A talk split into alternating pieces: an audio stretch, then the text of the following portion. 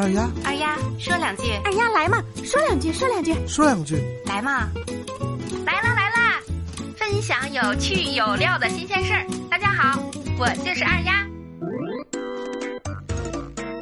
暑假到了，除了督促孩子学习以外啊，爸爸妈妈会带着孩子出去放松一下，呃，旅游，看一看祖国的大好河山。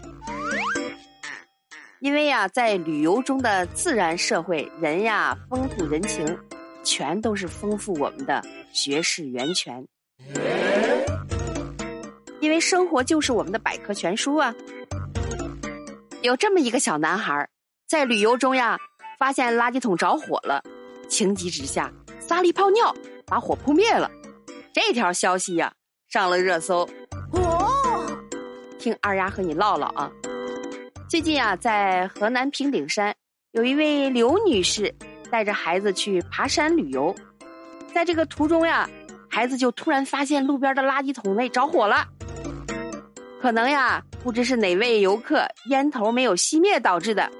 由于啊，当时手里啊也没有水可以灭火，情急之下，这小男孩直接冲着这个桶里尿了一泡。哎，你还别说，这泡尿真管用。火呀，给滋灭了。后来呀，又和自己的姐姐捡路边的石头压灭剩余的火苗。不得不说呀，这个小男孩真是太机灵了，把能利用的都利用上了。这孩子长大一定有出息。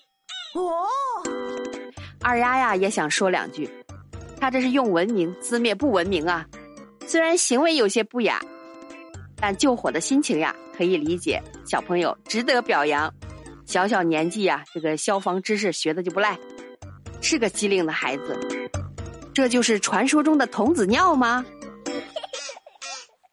这呀让我想起了比利时那个撒尿救下一座城市的小男孩你这是随身携带消防栓呀？咦，此娃未来可期呀！咱们也要批评一下那个丢烟头的人啊，这是太不文明了，你差点引起火灾。这也提醒我们大家呀，虽然景色正好，大家都出去旅游，享受一下美好假期，但是呀，消防安全隐患呀，必然也增多了。大家玩的尽兴的同时，也要注意安全。